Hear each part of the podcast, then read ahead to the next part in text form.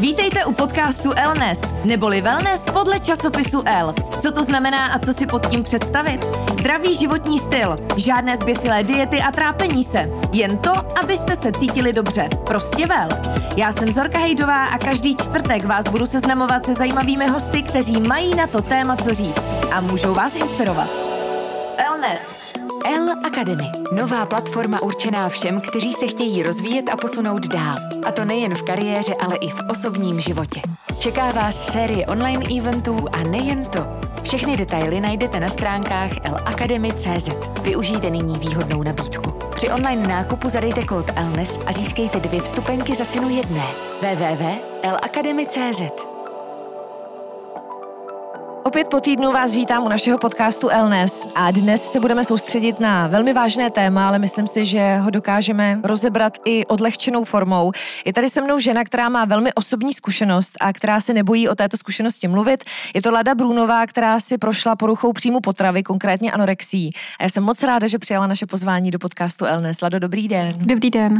Lado, jak je to dlouho vlastně? Kolik let je to od vaší osobní zkušenosti s anorexí? Já jsem si mentální anorexí prošla v takovém náročném náročném věku, pro holky asi extrémně náročném věku, když mi bylo 14-15 let, teďka je mi 34, takže už je to nějakou dobu, uh, nějakých 20 let už to bude. Každopádně uh, ten léčebný proces u mě trval docela dlouho, nějaký k narovnávání si svůj vztah uh, k vlastnímu tělu, k jídlu, k pohybu.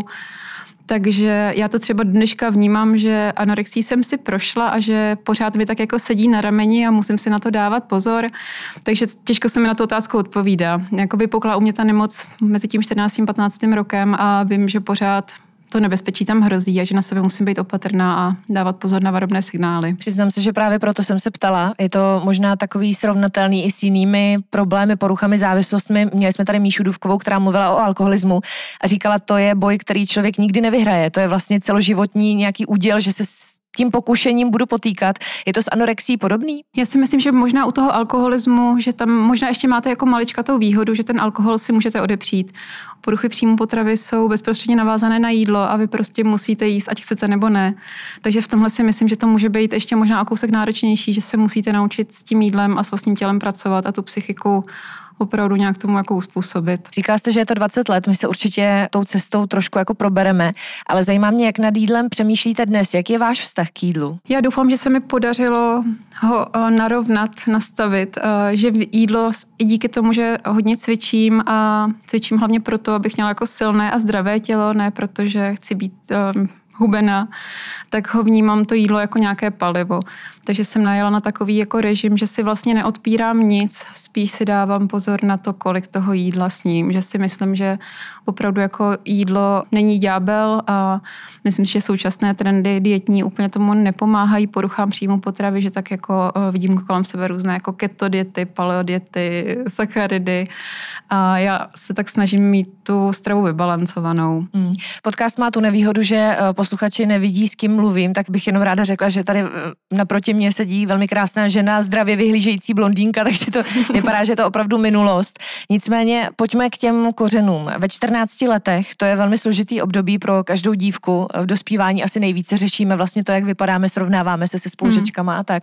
Co bylo tím zdrojem možná nebo počátečním problémem, který vedl vlastně k anorexii? Dá se to vůbec nějak vystopovat i zpětně? Moc ráda bych to zpětně vysledovala. Asi by mě i samotné to pomohlo, ale to klubíčko těch možných příčin a těch zárodků je vlastně asi dost zašmodrchané. Mluví se o nějakých jako biologických predispozicích, ale i kulturním prostředí, eh, jak třeba máme nastavené vztahy v rodině, jak se dobře cítíme v kolektivu. Ono většinou je to kombinace všeho dohromady a nějaké predispozice tam nutné jsou a pak stačí většinou jeden nějaký spouštěč, třeba, že přijdete o blízkého člověka nebo zažijete nějaké trauma, ale může to být i to, že vám někdo řekne, je, ty jsi nám tak hezky spravila, Laduško, přes ty, přes ty hmm. svátky a pak ten spouštěč to vlastně jako rozjede. Nevím konkrétně, co to bylo přesně u mě. Já jsem od malička byla taková jako silná holčička a myslím si, že v rámci dětského kolektivu, který dokáže být takový eh, nekompromisní a kdokoliv trošku eh, se odmyká od nějakého jako standardu nebo normálu, tak vám to trochu dají sežrat. Takže jsem asi cítila, že nejsem úplně součástí takového toho dětského kolektivu, kde jsem chtěla být a myslím, že jsem si možná někde řekla, že když budu hubená, budu vypadat jako všichni ostatní, tak, tak mě všichni budou mít rádi. Což samozřejmě nevyřešilo problém, ale asi mi to přišlo jako nejjednodušší cesta. Takže jste začala jak v těch 14? Bylo to ze dne na den, že jste prostě přestala jíst, nebo ta cesta je postupná? Mm, na poruchách příjmu potravy je dost často jako těžké, že jsou velmi plíživé, že ten začátek vypadá vlastně velmi zdravě. My jsme s mamkou, která byla taky silnější, tak jsme začali nějak omezovat trošku tuky, cukry, začali jsme se zdravě stravovat a výsledky se dostavily, my jsme z toho měli hroznou radost a asi i ta radost přišla skrze to, že vás okolí chválí, jak vám to sluší, jak jste jako šikovná. Já jsem do toho začala běhat s mojí kamarádkou, takže jsem opravdu jako rychle hubla a získávala jsem asi nějakou tu pozornost, která mi možná chyběla, když jsem byla to dítě, byla jsem trošku vyčleněná z toho kolektivu. A pak se to tak na sebe nabalovalo. Já to opravdu vnímám jako taková sněhová koule, která už se pak řítí z kopce dolů a postupně, jak jsem začala vyřazovat eh, třeba ze stravy nějaký tuky a cukry, tak jsem si těch potravin zakazovala čím dál víc, že jsem měla pocit, že to jsou jako, říká se tomu fear food, vlastně jako jídlo nebo potraviny, ze kterých máte strach, máte pocit, že vám ublíží, že po nich stousnete, nebo že vám překazí tu cestu za tou dokonalou hubenou postavou. Tak takových uh, potravin bylo na tom blacklistu čím dál víc, až mi tam nezbylo skoro nic.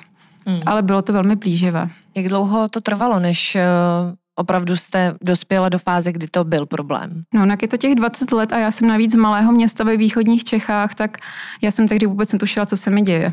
Já jsem uh, jako si uvědomovala, že se asi stravuji jinak, že se straním kolektivu, že jsem náladová, že je mi pořád zima.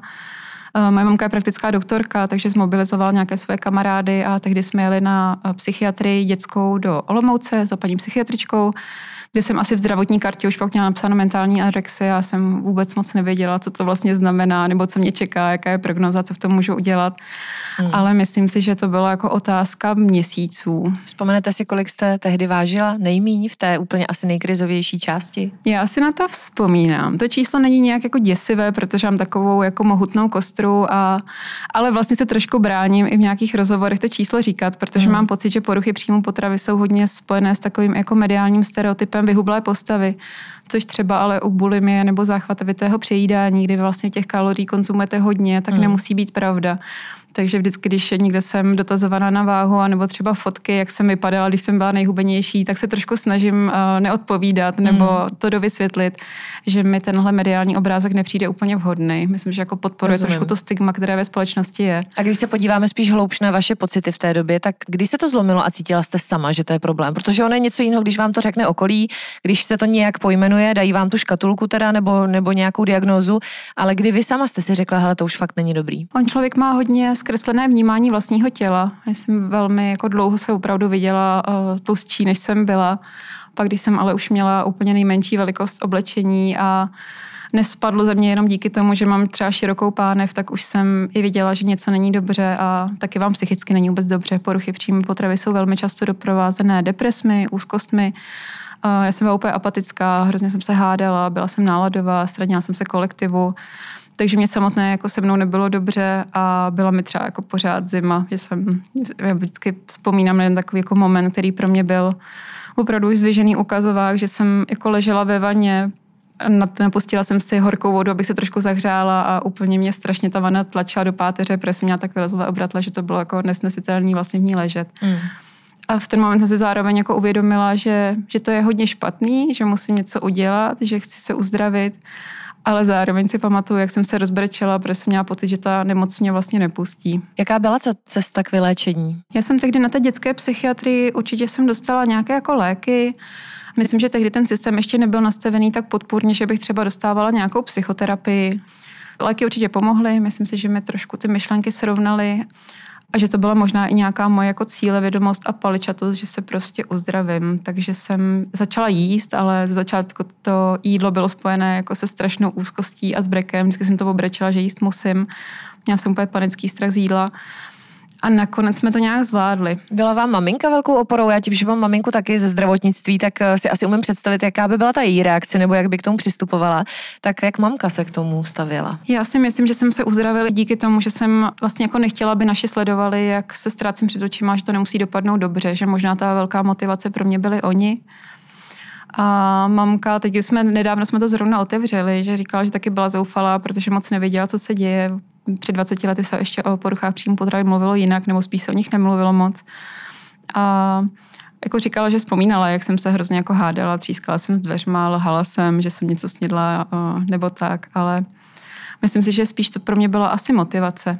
Hmm.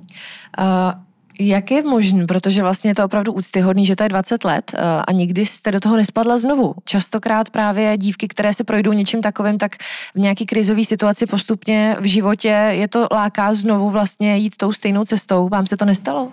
Já asi i díky tomu, že posledních pět let chodím na terapie, tak myslím si, že jsem se i naučila pojmenovat nějaké vzorce nebo situace, kdy třeba vnímám, že, že zase jakoby tu pozornost upínám víc na svoje tělo a na jídlo že já jsem třeba pro sebe to pojmenovala jako tak, že já mám třeba ráda věci pod kontrolou, jsem takový jako projektový typ, takový jako dotahovač a vždycky, když mám pocit, že třeba něco pod kontrolou nemám, když mi třeba zemře blízký člověk, tak mám tendenci zase se jako upínat k tomu jídlu a kontrolovat to jídlo. A to je pro mě vždycky takový červený maják a řeknu si, že prostě nesmím. Mm. Hmm. Nicméně ta léčba vlastně, uh, to zní jako, že to šlo docela snadno ve vašem případě, což doufám, že tak bylo. Ale jak probíhá, anebo jak probíhala možná tehdy a jak by měla probíhat podle vás, protože vy vlastně podnikáte i různé kroky v rámci osvěty, uh, hodně se tomu tématu dodnes věnujete. Jak by ta léčba měla fungovat? Já mám v Americe jeden takový projekt, ke kterému zlíží, jmenuje se Equip, založila ho eh, mladá holčina, myslím, že jí není ještě ani 30, která má stejnou zkušenost jako já. A ona ten, eh, vlastně tu péči pro pacienty s poruchou příjmu potravy postavila na multidisciplinárním týmu.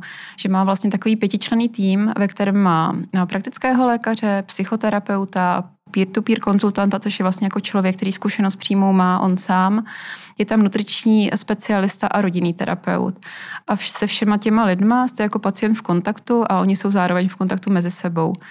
A to si myslím, že jako velmi podpůrné prostředí, které si dovedu představit, že opravdu má jako výsledky. Takže vlastně na vás v uvozovkách dohlíží pět lidí, které nechcete zklamat a to už je docela motivace. Možná jo. A hmm. asi jako přijde mi tam ten důležitý moment, že jsou spolu v kontaktu. Že nevím, jak to probíhá prakticky, jestli jednou týdně si řeknou, hele, volali jsme se s Julí a Julie potřebuje teďka tohle a v rámci rodinné terapie se zaměřte na tohle. A mám pocit, že ta léčba u nás je taková jako úzce specializovaná. Když se budeme bavit o té pomoci, kdo vám byl možná nejblíž v té době? S kým jste to třeba nejvíc sdílela? Co kamarádky, co spolužačky, jak reagovalo to okolí? No já myslím, že jsem se jako úplně uzavřela, že spousta lidí ode mě dalo ruce pryč, protože jsem byla asi dost nesnesitelná, jim to vůbec nemám za zlý, nevyčítám jim to, protože i sama sobě jsem byla protivná. A asi mi zůstalo hlavně nejbližší okolí, jako moje rodina, taťka s mamkou, mm. a jedna kamarádka, ale myslím, že jsem tehdy nebyla vůbec připravená o tom mluvit a sdílet to, že jsem se za to hrozně styděla. A to téma jsem otevřela až třeba před dvěma a půl lety, kdy jsem vlastně byla pozvaná na jednu besedu, abych o té zkušenosti mluvila. Jejím cílem bylo vlastně motivovat holky, já to primárně říkám holky, ono se to týká i mužů, ale pro zjednodušení mluvím o ženách, že jako hrozně dobře na ně funguje, když vidí, že se tím někdo prošel, hmm. že, do, že vlastně ví, čím prochází oni a zároveň se z toho dostal a vede normální život. Takže to pro mě bylo vlastně první moment, kdy já jsem s tím šla veřejně ven a začala jsem o tom nějak mluvit. Ale asi jsem potřebovala nějakou dobu, kdy jsem to téma měla úplně, vždycky si to představu, že jsem ho měla zavřené v nějaké krabičce a ta krabička byla na nejvyšší poličce a já jsem se tím směrem ani nechtěla podívat. A ta doba trvala docela dlouho. Mě to vlastně hmm. překvapuje, že po tolika letech se k tomu vlastně člověk chce vracet, anebo že, že jste ten krok udělala. Já jsem totiž tehdy šla do Prahy na vysokou školu a v Praze to o mě nikdo nevěděl. A já už jsem tehdy vypadala relativně normálně a už jsem jako spoustu věcí měla vyřešených, už jsem se cítila mnohem líp. A bylo hrozně pro mě snadný nechat ten batůžek minulosti v těch hořicích a začít tady tak trošku nový život mm. bez nějaké tak, té nálepky. A, takže to bylo docela jednoduché, tím, že jsem změnila prostředí a lidi, kteří mě nezažili v tom období, tak to vůbec nevěděli a netušili. A pak jsem se vlastně v rámci jednoho workshopu seznámila s holčinou, která mi řekla o té besedě a pozvala mě, jestli bych se jí účastnila. A i tím, že jsem už chodila na terapie, tak jsem to téma tu a tam otevřela a nějak jsem se zpětně vracela k tomu, čím jsem prošla a co si z toho můžu vzít a jak mě to třeba ovlivnilo. Jsem se snažila tu negativní zkušenost spíš jako přetavit něco pozitivního tak jsem o tom začala mluvit a vlastně asi mě v tom motivovaly reakce, které přišly. Že i bezprostředně po té besedě za mnou některé jako slečny přišly nebo za mnou přišly jejich rodiče a říkali, že pro ně je to ohromná pomoc vidět, že se to dá ustát, že tam ta naděje je. A nebo se mi třeba ozvali rodiče, kteří řekli, že díky té mojí zkušenosti trošku víc chápou, co se děje jejich dceři nebo synovi, že si to nedovedli moc představit, ale když to člověk trošku zpracuje a dokáže to předat, tu hmm. zkušenost, mm. aspoň do, do jisté míry, takže i to je pro ně velká pomoc. Takže tady to jako pozitivní zpětná vazba, která přicházela, tak mě nějak hnala o tom mluvit dál. Ne, že by to bylo úplně příjemné, že bych se v tom vyžívala, ale mm. říkám si, že to dává smysl. Vy chystáte jeden eh, super projekt, který má za cíl právě pomáhat eh, dívkám s poruchami příjmu potravy. K tomu se určitě dostaneme. Ale teď, když se na okamžik odkloníme od vaší osobní zkušenosti, uh, pojďme se pobavit o tom, jak velký problém je to konkrétně u nás v České republice. Máte třeba přehled o tom, kolika dívek a mladých chlapců, mužů, žen se to týká? Podle dat, která jsou z roku 2018, vlastně z Ústavu zdravotnických informací a statistiky, tak bylo ambulantně léčeno nějakých 3700 lidí a dalších 400 lidí na psychiatrii. To jsou ale jenom čísla, které vlastně do toho systému spadnou. To znamená, že vy s tím problémem opravdu jdete ho ambulantně řešit, anebo jste hospitalizovaná v nemocnici. Za mě ta čísla asi jsou jako důležitá, protože třeba když je porovnali eh, s výsledky z, eh, o sedm let dříve, tak tam byl třetinový nárůst. Takže spíše vnímám, jako pojďme na tom sledovat nějaký trend. Eh, ta čísla rostou, ale myslím si, že jakoby nejsou vůbec vypovídající o tom, kolika lidí se to týká, protože musíte opravdu spadnout do nějakých těch statistik, aby se tam projevila. Obecně k těm trendům rozšiřuje se ta věková, věkové spektrum. Ta onemocnění se týká čím dál mladších lidí, ale ne, nevyhýbá se ani starším lidem nevybírá si jenom ženy eh, v pubertě, ale hmm. týká se čím dál víc i mužů. A já tak jako o tom přemýšlím, že ty poruchy přímo potravy nemají tvář, ono jim jako jedno, z jakého jste prostředí a není to taková ta bílá žena, modelka nebo baletka. Hmm. Čím si myslíte, že ta tendence je vzestupná? Je to i tou dobou, ve které žijeme, protože přece jenom my jsme od sebe věkově podobně a před těma 20 lety to bylo trošku jiný, možná i ten tlak na tu vizuální stránku nebyl tak velký, nebyly sociální sítě, to je asi taky důležitý říct, možná i ty hrajou velkou roli a on, anorexii, bulimy se psalo maximálně tak v bravíčku, ale jinak, jinak to bylo pořád takový jako tabu. Tak čím to je, že dneska je to takhle velké téma? Je za otázka, vás. jestli hmm. třeba ty čísla nerostou i tím, že se právě o tom víc mluví. Mm, to je možný. Ale mm. rozhodně si myslím, že sociální sítě, já jsem nad tím často přemýšlela, jsem vlastně vděčná, že v době, kdy jsem tou nemocí procházela já, že sociální sítě nebyly, protože vůbec nevím, jestli by mi pomohly. Teďka existují takové jako pro Ana a pro Mia blogy, což jsou vlastně jako skupiny anorektiček a bulimiček, které se vzájemně podporují v tom, jak je to skvělý mít anorexii a bulimy a dovedu si představit, že v momentě, kdy já jsem se cítila tak strašně sama a že mi nikdo nerozumí a objevila bych skupinu holek, který se vlastně vzájemně podporují a motivují, že by to muselo být hrozně těžký do toho nespadnout ještě jako víc. Ale nechci to zase všechno házet na sociální sítě. Já si myslím, že sociální sítě můžou být i jako velmi podpůrné prostředí, ale musíte si vybírat, koho sledovat. Mm. A asi tak um, obecně ten nárůst duševních uh, nemocí je vlastně jako velký. Vidíme to úplně ve všech směrech. Myslím, že tady čísla rostou nejenom u poruch příjmu potravy, ale i deprese, úzkosti. Vy jste sama zmiňovala, takový to ladunka nám přibrala přes Vánoce a podobně, nebo babička, že řekla, no ty máš ale jako zadek nebo, nebo něco takového. Já jsem tohle téma jednou taky otevřela na sociálních sítích a spousta žen mi právě psala, že i ty babičky a tetičky a tohle, že v nich zanechali fakt nějaký jako šrám na duši v rámci úplně nevinný poznámky, nebo kterou, poznámky, kterou třeba tak ani nemysleli. I to může opravdu být spouštěcí moment třeba, eh, který může vést až k tomu problému. Jakkoliv to může znít jako banálně a možná až úsměvně, tak opravdu může. Že myslím, že to není jako, eh, pokud byste všechno měla v hlavě vyřešené, tak eh, to určitě jako nespustí poruchu příjmu potravy, ale myslím si, že to může být taková jako poslední kapka, kdy to mm. propukne. A obecně si myslím, že jako sociální sítě že je jako vlastně i důležité přemýšlet o tom, jak třeba sdílíme obsah eh, v rámci jídla, pohybu a vlastního těla. Že teďka jsem byla na nějaké diskuzi a ozvala se mi tam slečna, která má na Instagramu spoustu sledujících a vlastně jsem jako ptala, že sama je zmatená, jak má třeba komunikovat, co se týče jídla a z pohybu že úplně jako praktický příklad, že si nějak dala k obědu pizzu a potom napsala, že jde jako cvičit, aby ji vycvičila a že si ozvalo několik slečen, že to není úplně jako hodný styl komunikace, mm. že mají zkušenost s poruchou příjmu potravy a že to pro ně takzvaný trigger, že to v nich jako spouští přesně jako pocity, které je vracejí zpátky. A říkám, mě to vůbec nenapadlo. Já vlastně, jak Jasně. s tím nemám osobní zkušenost, tak mě to nenapadlo, že by to mohl být problém. A myslím si, že ty sociální sítě, kde přesně tyhle věci sdílíme, že možná by bylo i fajn o tom přemýšlet, jestli to pro někoho nemůže být, nevyvolávat jim nějaký pocity, které vlastně nechceme. A je na to vůbec nějaký návod, jak správně tohle komunikovat? No, já jsem se teďka uh, vedu takový seminář v rámci neziskového marketingu na fakultě sociálních věd a máme tam skupinku studentů a právě ho vytváříme. Tak hmm. doufám, že za pár týdnů vznikne, protože jsme se o tom bavili, že by to mohlo být hrozně fajn. A vlastně si nemyslím, že by to někdo dělal záměrně, ale možná vás to opravdu nemusí napadnout. Hmm. Uh, sama říkáte, nejsem lékařka, nejsem odbornice, ale jste žena, která si tím prošla, což je někdy mnohem cenější zkušenost. Chystáte projekt, který se jmenuje 3P. Co by měl tenhle projekt všechno obnášet a co si pod tím představit? Jo, je to jak říkáte. Já jsem vždycky, nebo jsem několik let stála u zrodu jako krásných projektů a nějak mi na podzim došlo, že možná je čas se pověnovat tématu, který je mi tak hrozně blízký a vnímám ho jako důležitý, takže vznikl nápad na 3P, což je vlastně zkrátka poruchy příjmu potravy.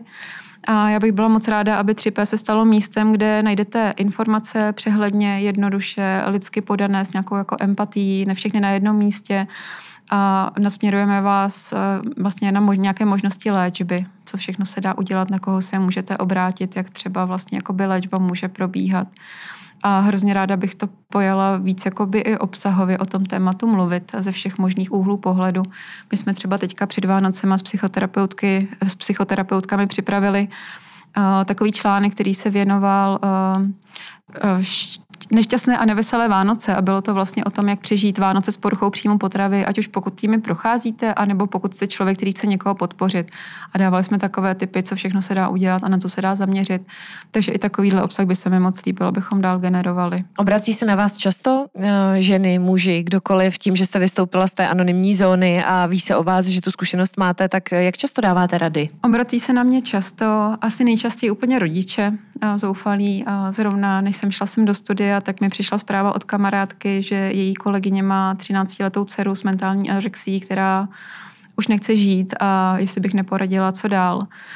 Takže ano, obrací, až mám z toho husí kůži a stažený srdce, jak moc často to je. Mm.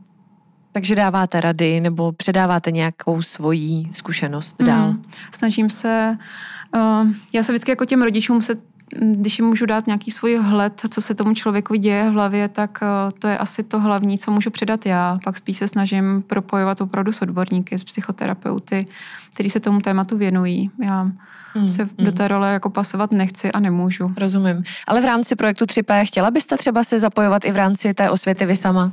Určitě. Já právě eh, k sobě mám vlastně jako odbornou garantku, psychoterapeutku, která se poruchám příjmu potravy věnuje a je vlastně klinická psycholožka. A tady tu jako odbornou část já chci úplně nechat na ní. Já si myslím, že moje úloha bude spíš nějak jako vedení toho projektu a všechno kolem, ale tuhle odbornou část rozhodně chci nechat na ní a byla bych strašně ráda, kdyby se nám i podařilo vlastně nejenom jako bourat to stigma v rámci široké veřejnosti, ale i v rámci té odborné veřejnosti, že si myslím, že jako psychoterapeut, který se tomu tématu chtějí věnovat, je vlastně málo, že i stigma mezi třeba studenty eh, psychologie, že vlastně jako trošku dávají ruce pryč od lidí, protože jsou vlastně jako těch problémů tam může být tolik a je to tak komplexní a že se jim do toho kolikrát úplně nechce, takže bych byla moc ráda, kdyby vznikla i nějaká osvěta třeba u tady té skupiny. Mm, co třeba nějaké besedy na školách? Napadlo vás jít i touhle cestou, začít u těch nejmladších? Určitě, to si myslím, že druhý stupeň základní škol, že uh, tam by to bylo strašně moc potřeba. Takže nějaká jako spolupráce i s pedagogy, nebo minimálně, aby pedagog věděl, na koho se může obrátit, když si neví rady, ale třeba jenom něco pozoruje, nebo aby mohl přidat kontakt rodičům, tak si myslím, že i kdyby existovalo jenom tohle, tak je to ohromná pomoc. Lado, vy jste sama říkala, že docházíte dodnes na nějaké psychoterapie, které vlastně můžou být nápomocné. Když eh, si na rovinu řekneme, jak jste to třeba vyhodnotila takhle zpětně, celou tu svoji zkušenost, dá se říct, eh, co vám to přineslo, ať už v tom negativním. A mě zajímá i, jestli se na něčem takhle jako hrozným, co člověk prožije, dá najít i něco pozitivního. To je zajímavé, že já už vlastně tam asi nic moc negativního nemám. Mm-hmm. A, a to je asi důležitý, ale. Za ty roky, kdy o tom mluvím a nějak si to i sama v hlavě rovnám, tak já to beru jako nedílnou součást mýho života. Stalo se to, uh, zvládla jsem to a beru to, že mě to hrozně posunulo lidsky. Asi mě to udělalo takovým člověkem, jakým jsem teďka, jak o věcech přemýšlím, čemu se třeba chci věnovat. Že vždycky jako já třeba tíhnu takovým jako neziskovým projektům a myslím, že to je možná i proto, že uh, uh, nějak jako tam cítím tu svoji přidanou hodnotu, že ten svůj čas tady vnímám jako hrozně vzácný a nechci ho propálit třeba na něčem, kde by mě to úplně nebavilo. ale vnímám to opravdu jako spíš než nějaký selhání, tak jsem si to nějak otočila do toho, že jsem to zvládla.